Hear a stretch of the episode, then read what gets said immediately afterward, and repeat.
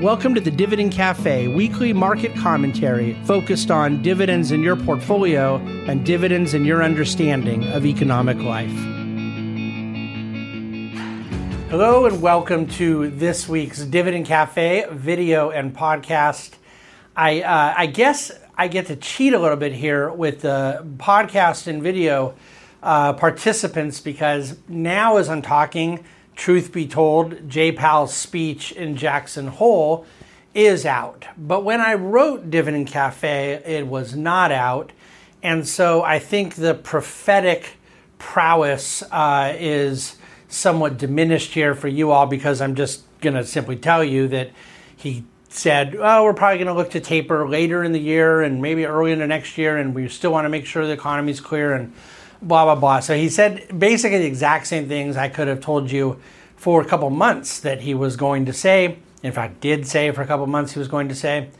Um, but I purposely wrote Dividend Cafe this morning with uh, before his speech because I wanted to do, and I'm about to go into for you all, a broader subject about my critiques of the Fed. And I did not want them in the in the slightest way polluted by anything that happened or didn't happen at, at Jackson Hole, which I believed was going to be a nothing burger for some time and, and was. Uh, people could say, well, look, the Dow's up over 200. You know, first of all, that's nothing. Second of all, it was down 200 yesterday. Okay, so in, in, in 24 hours, it's a, just we're completely flat in markets as I'm sitting here recording. Um, but see, what inspired this topic this week, and in fact has caused me to sort of put off into next week ongoing talk about about uh, China and and Chinese investment opportunity or Chinese investment risk, including kind of pulling in one of the prominent economists on this subject in the world, uh, Louis Gave of Gavekal Research. I'm doing that next Friday because I wanted this week to focus around the Fed because I have spent the last four days when we weren't dealing appropriately with the absolute disaster and tragedy in Afghanistan, in financial news, every single thing is pointing to, oh, what is Powell going to say in Jackson Hole? And and I have had this morning in between 3:30 a.m. and 8:30 a.m. a hundred pop-ups, texts, tweets, alerts, Bloomberg's, CNBC's, things, and various devices I carry on my person about all eyes on Jackson Hole. Okay. And the reason I um, am so bothered by this is not about the media having a, a, a, a, particular obsession, and I would say a slow news week, but it frankly hasn't even been that. It's, it's more just symbolic to the fact that we have an economic system that has put central banking at this pedestal for a reason. And, and I want to talk about what I am concerned about regarding that, okay? Um, I am a Fed critic, uh, but I try to be a very, very objective and reasonable and fair one. And I do my best to separate criticism of things that they're doing within the system. In other words, they may be doing things well or not well within a system I don't like. And that's different than talking about things that you just think are always wrong because you don't like the system. Okay, we have the system we have and so there's a separation of category there about where various criticisms may lie. Um, but I also uh, really hold in contempt, to be very honest with you, a lot of the Fed critics who I consider to be very fringe and kind of kind of cranks, because I think they have damaged the credibility of those who want to bring more objective, more uh, credible, more constructive critique of the Fed to the table. And so my view is not that uh, is not conspiratorial. It, it is not uh, that there's this evil master plan. There's a lot of just absolutely outlandish things that are said out there. Um, but my view is that there is, in the modern central banking era, some real concerns with the ideology that they have adopted and what this means in terms of the economic order in which we live. And I believe that uh, all these people are incredibly in, intelligent and that they're incredibly uh, well meaning, uh, and also that they are. Uh, have adopted a philosophy or a system that I, I think is an error. Let's go back in time first, okay, to, to what the Fed's objective is, and not going back to 1913, not going back to 1940s. We're going to skip over a lot of that because I really am focusing on the modern era. But there is a first problem and a second problem. And the first problem is to me what is universally accepted and statutorily scribed as the Fed's objective, which is what we call the dual mandate. It was amended in the Federal, in a Federal Reserve Act in 1977, recodified in the Humphrey Hawkins Act in 1978. And I go through some of the language of these acts in dividendcafe.com this week. I, I, I read the actual original uh, legislation uh, this morning very early. Um, the, the dual mandate refers to the Fed's goal of, of dealing with price stability. Um, they really did have inflation in mind when they wrote that. Uh, because obviously we were in a high inflation period in the 1970s that was doing great economic damage. And, and then uh, full employment or maximum employment is the statutory language. And so effectively, they've said to the central bank, we want you to create an environment that keeps prices stable and at the same time keeps as many people employed as possible. And in theory, I, I am critical of it. I don't understand the purpose of telling the Fed to do two things that may be at odds with one another at given points in time. So then in the early 1980s, when Paul Volcker just said, we cannot have this level price instability any longer. Yet, in order to cure it, we are going to temporarily damage the cause of full employment.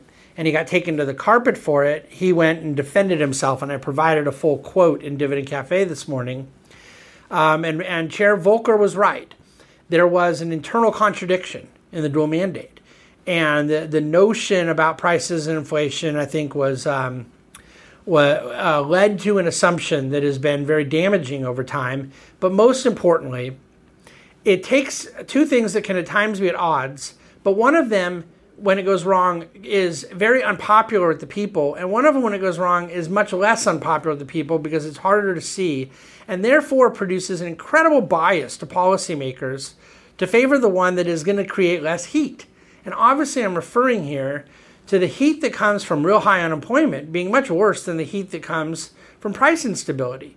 And so I don't believe it is possible for politicos or central bankers to ever hold these things in a perfect tension because one comes with a far greater PR uh, uh, backlash, particularly in the era of modern media, not to mention now social media, than we've ever had. But the issue that I want to now transcend into is the third mandate, which is not in law, which is not codified, which is not the Humphrey Hawkins Act, which was not the Federal Reserve Act, which has not been amended, but is just obvious to anyone paying attention that the Fed has adopted a sort of third objective, which is the coddling of risk assets. Now, when I say risk assets, the most obvious one you could default to is the stock market, and I completely agree. But if anybody believes the Fed has not held real estate in that same boat over the last 20 years. I got uh, a condo in Las Vegas to sell you. Let's see what I did there. Listen, credit. Uh, in some cases, I recall Chairwoman Yellen in 2015 even actually alluding to the impact the decision may have in emerging markets.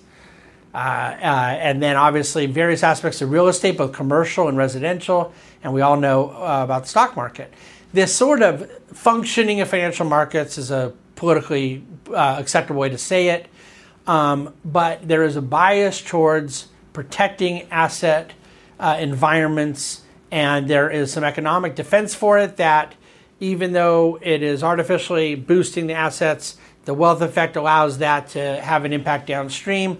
There's various forms of truth to some of these defenses and some parts absurdity.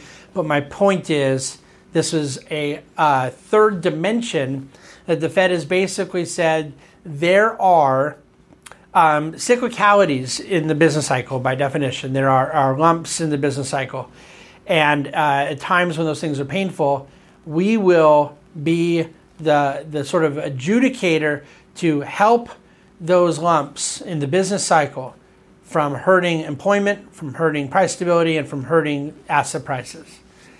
And what I believe it has done is create an elevated role of the central bank that has now led to three things I'm going to talk about that I'm very critical of.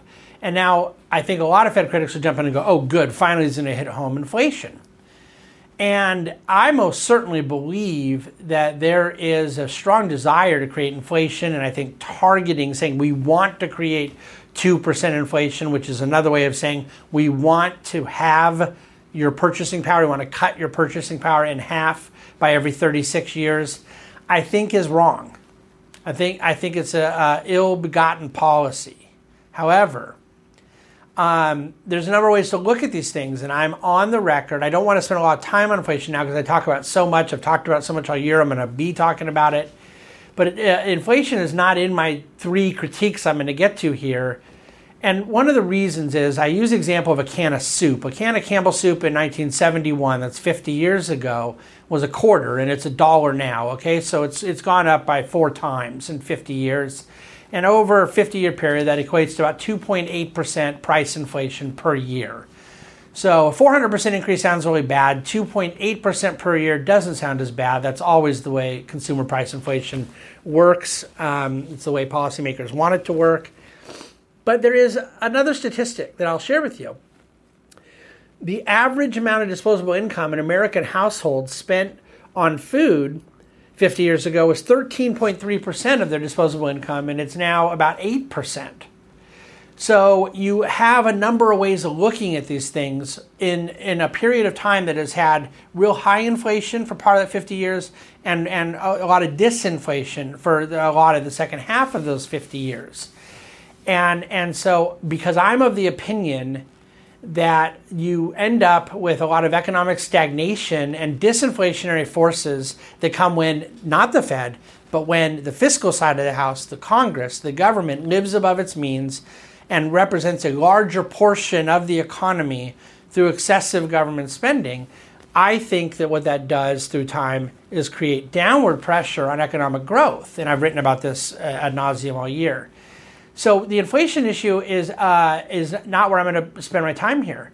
I want to spend my time on the distortion that this elevated role of central banks creates in the economy, on the dependency on more of it that it creates in the economy, and ultimately the inequity and and the social incohesion that it fosters that is, I think, very problematic. Um, most certainly, the worst of these three is the distortion the misallocation of capital. Um, the interest rate is a price. And when a price is not allowed to be discovered, but instead is imposed, it can work fine for a period of time. It can work to a lot of people's benefit for a period of time. But nothing can change the fact that the scale isn't working. And over time, when you have a lot of people making decisions that have high consequences to them, without all the facts on the table, without all the numbers on the table. The analogy I used in Dividend Cafe was asking someone to go shoot free throws when they can't really see the rim. Okay, at the end of the day, you get people, economic actors, taking risk without an appreciation for the right measurement of the risk and the reward. And, and an artificial low interest rate distorts that in favor of the risk taker, and it exacerbates then a boom and bust cycle. It creates booms and it creates a bust of those cycles that can be really, really painful. Um, in the same frame of, of uh, distortion is misallocation. And by that, what I mean is money going into things that otherwise wouldn't go into, and not just in a, in a mispricing of risk context, but maintaining. See, capital when it is maintained in one project that it otherwise wouldn't is capital that has not gone into another project that it otherwise would. So there's always an invisible actor here. There is no free lunch. And when we say, well, we've maintained this zombie company by Fed interventions, low cost of capital is the great example here. That company that otherwise would die, that is un- no longer no longer able to innovate, no longer able to compete, the debt or equity capital they get as a result of low cost comes from capital that didn't go to another project, that didn't go to another entrepreneur, that didn't go to other innovation, okay? This is creating economic stagnation. This is holding back the cause of human flourishing. And so, in my opinion, it has distorted risk reward relationships, misallocated capital, and put downward pressure on the economic growth that we as a country are used to. Number two is the dependency factor. I, I, I, think other people do this all the time too. I, I use the expression hair of the dog economics a lot. But there is this concept out there that you uh, need when you get excessive amounts of monetary interventions, monetary accommodation, central bank interventions to go uh, coddle some aspect of, of the business cycle, that you then need more of it in the future to get less of an impact. And you, this diminishing return plays out over time. And yet, right now, to use the national housing market as an example, the entire concept of five, six, seven, eight percent mortgage rates is gone. It is not coming back. It can't come back. The entire multi, multi trillion dollar housing industry is totally dependent, irrevocably, irreconcilably dependent on 2 to 3% interest rates. Okay, you can argue how low, how high, what have you um, there is not only a generation of people that could not handle a cost of funds higher than that, there's a generation of people that don't even know there's such a thing. Like, as in all of us who ever bought a house before 2003, okay? Um, now, I'm not, I'm not going to the 19% example in 1978 or something. I'm, I'm willing to say late 70s, early 80s had outliers of their own on the upside. But my point is that once rates were brought down artificially in the Greenspan era, there's absolutely no ability to get off of it. We created a dependency, and we didn't just do it with an esoteric financial asset like high yield bonds. We did it with the thing that every single human has, which is a house, either that they rent or they live in, right? That every that every economic actor is striving for is shelter. Okay. This is like the most basic of human needs. And now, as a result of monetary interventions, we cannot get back to a normal and healthy and non interventionist pricing of the mechanism that supports that asset. Uh, another example of dependency is one that I think probably gets more attention now, and that is the government's own spending. Their ability to finance their own deficits requires a very low cost of capital. And in order for that to happen, the Fed has to uh, wink at the Treasury that they're going to play that role. The Treasury has to wink back. Um, and, and this is something I go into in greater detail in Dividend Cafe out of time. I won't go much into it now. But that whole winking is what I call the Fed Treasury Accord. And it's also reasonably new in the modern era. And I put in Dividend Cafe a Time magazine cover from 1998 where all of a sudden the Treasury Secretary, the National Economic Council Director, and the and the Fed chair are all together being called the Committee to Save the World. And I have a picture from last year with Secretary Mnuchin, who I like, and Chair Powell, who I like. I, I think are both well-meaning, patriotic people, but they're they're elbow bumping each other because of COVID, you know, at the floor of Congress, and and it's sort of the symbolic thing of like, look, there's a heavy interaction and, and coordination, I understand. There's no reason that there wouldn't be communication. But the independence of the central bank was a vital part of the creation of the Federal Reserve. And right now, I could talk to people that aren't in my business, that aren't on my side of the desk from the financial crisis, as I was at Morgan Stanley in 2008. I don't think they would know what hat Hank Paulson was wearing versus Ben Bernanke versus Tim Geithner you had you had a New York Fed guy, the Fed head guy, and the Treasury Secretary, and they were all kind of interchangeable because it was just sort of like this is their portfolio. This is what they're there to do is solve the financial crisis. And I think it's very problematic that the independence of the Fed is practically non-existent. That we not only um, rely on, but we expect this sort of uh, uh, uh, connectivity between the political class that is elected and responsible serve the country under a constitutional order versus central bank that has a separate mandate entirely. And, and so over time, that breakdown of independence and then this expansion of the Fed's portfolio has created the distortion, the dependency, and then finally I'll end with the inequity. And most people mean by that rich have gotten richer and, and others have not. And, and, and I don't really mean that. It's just I'm acknowledging the perception, though, which I think is a problem. Um, look, middle class people have gotten richer as a result of Fed interventions, too. People who own a, a $500,000 home have a lower cost of capital just as people who own a $5 million home do. but those rewards may feel disproportionate. And I get all that. I, it's just not necessarily the point I'm trying to make, though. I'm referring to someone who doesn't own a home. I'm referring to someone who doesn't have a stock portfolio. So you can say, like, someone had a $100,000 IRA account and someone else had a, a $30 million stock account. And the $30 million guy has done way better because of Fed interventions than the guy with the smaller portfolio. And, and one argument would be, yeah, well, they both may be done dispropor- they both maybe done proportionately better, but one had more money. That I, I get all that. But what about the guy who had no portfolio? And now he's entering and a cost of home – a cost of, uh, of a, a single family residence with a college degree and a good job is completely unaffordable.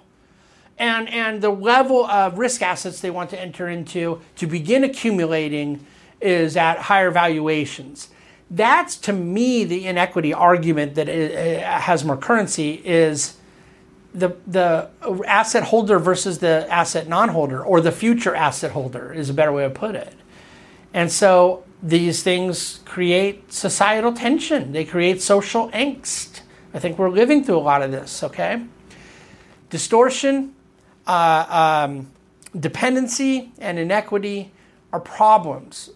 And, and, it, and it does not mean that we are dealing with evil or sinister people.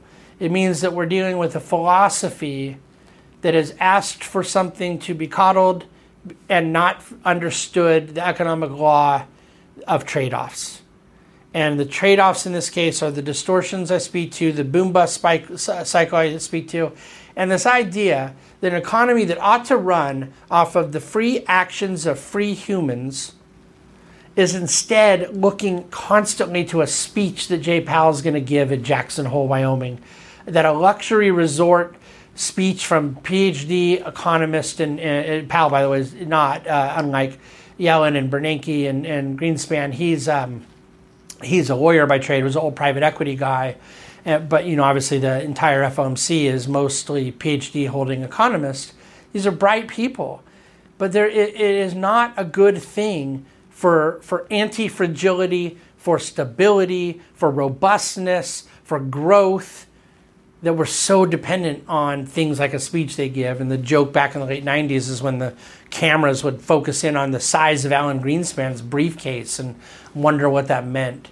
Um, these things are a distortion that now someone responsible for the stewardship of private capital, for the execution of financial goals, um, has to take into account, has to understand, has to um, it, it, adds a layer of complexity to the already complex process of managing client capital. So, this is my critique of the Fed. This is my frustration with a week of everyone obsessing on Jackson Hole. And um, I hope you've learned something from this, but if nothing else, I hope it's invited more questions on your part so we can dig deeper into the reality of the Federal Reserve. The role that the Fed plays right now is ginormous in the economy. But the role they're going to play in three, five, seven years, I think, is far higher. And that is probably even greater concern. It speaks to that dependency factor. Uh, we really have no easy way to go backwards from this. And so this is something that um, I think I have to think about at my desk all day, every day. Thank you, as always, for listening to the Dividend Cafe. Thank you for watching the video, sharing it with those who you please, and please reach out to us with questions or comments you may have. Look forward to coming back to you next week with uh, Louis Gave to talk about um, uh, China and, and their situation in both equity, debt, and currency markets. And in the meantime, have a wonderful weekend, and we look forward to seeing you again next week. The Bahnsen Group is a group of investment professionals registered with Hightower Securities LLC, member FINRA and SIPC, and with Hightower Advisors LLC, a registered investment advisor with the SEC. Securities are offered through Hightower Securities LLC. Advisory services are offered through Hightower Advisors LLC. This is not an offer to buy or sell securities. No investment process is free risk. There is no guarantee that the investment process or investment opportunities referenced herein will be profitable. Past performance is not indicative of current or future performance and is not a guarantee the investment opportunities referenced herein may not be suitable for all investors. All data and information referenced herein are from sources believed to be reliable. Any opinions, news, research, analyses, prices, or other information contained in this research is provided as general market commentary and does not constitute investment advice. The Bahnsen Group and Hightower shall not in any way be liable for claims and make no expressed or implied representations or warranties as to the accuracy or completeness of the data and other information, or for statements or errors contained in or omissions from the obtained data and information referenced herein. The data and information are provided as of the date referenced. Such data and information are subject to change without notice. This document was created for informational purposes only. The opinions expressed are solely those of the Bahnsen Group and do not represent those of Hightower Advisors LLC or any of its affiliates. Hightower Advisors do not provide tax or legal advice. This material was not intended or written to be used or presented to any entity as tax advice or tax information. Tax laws vary based on the client's individual circumstances and can change at any time without notice. Clients are urged to consult their tax or legal advisor for any related questions.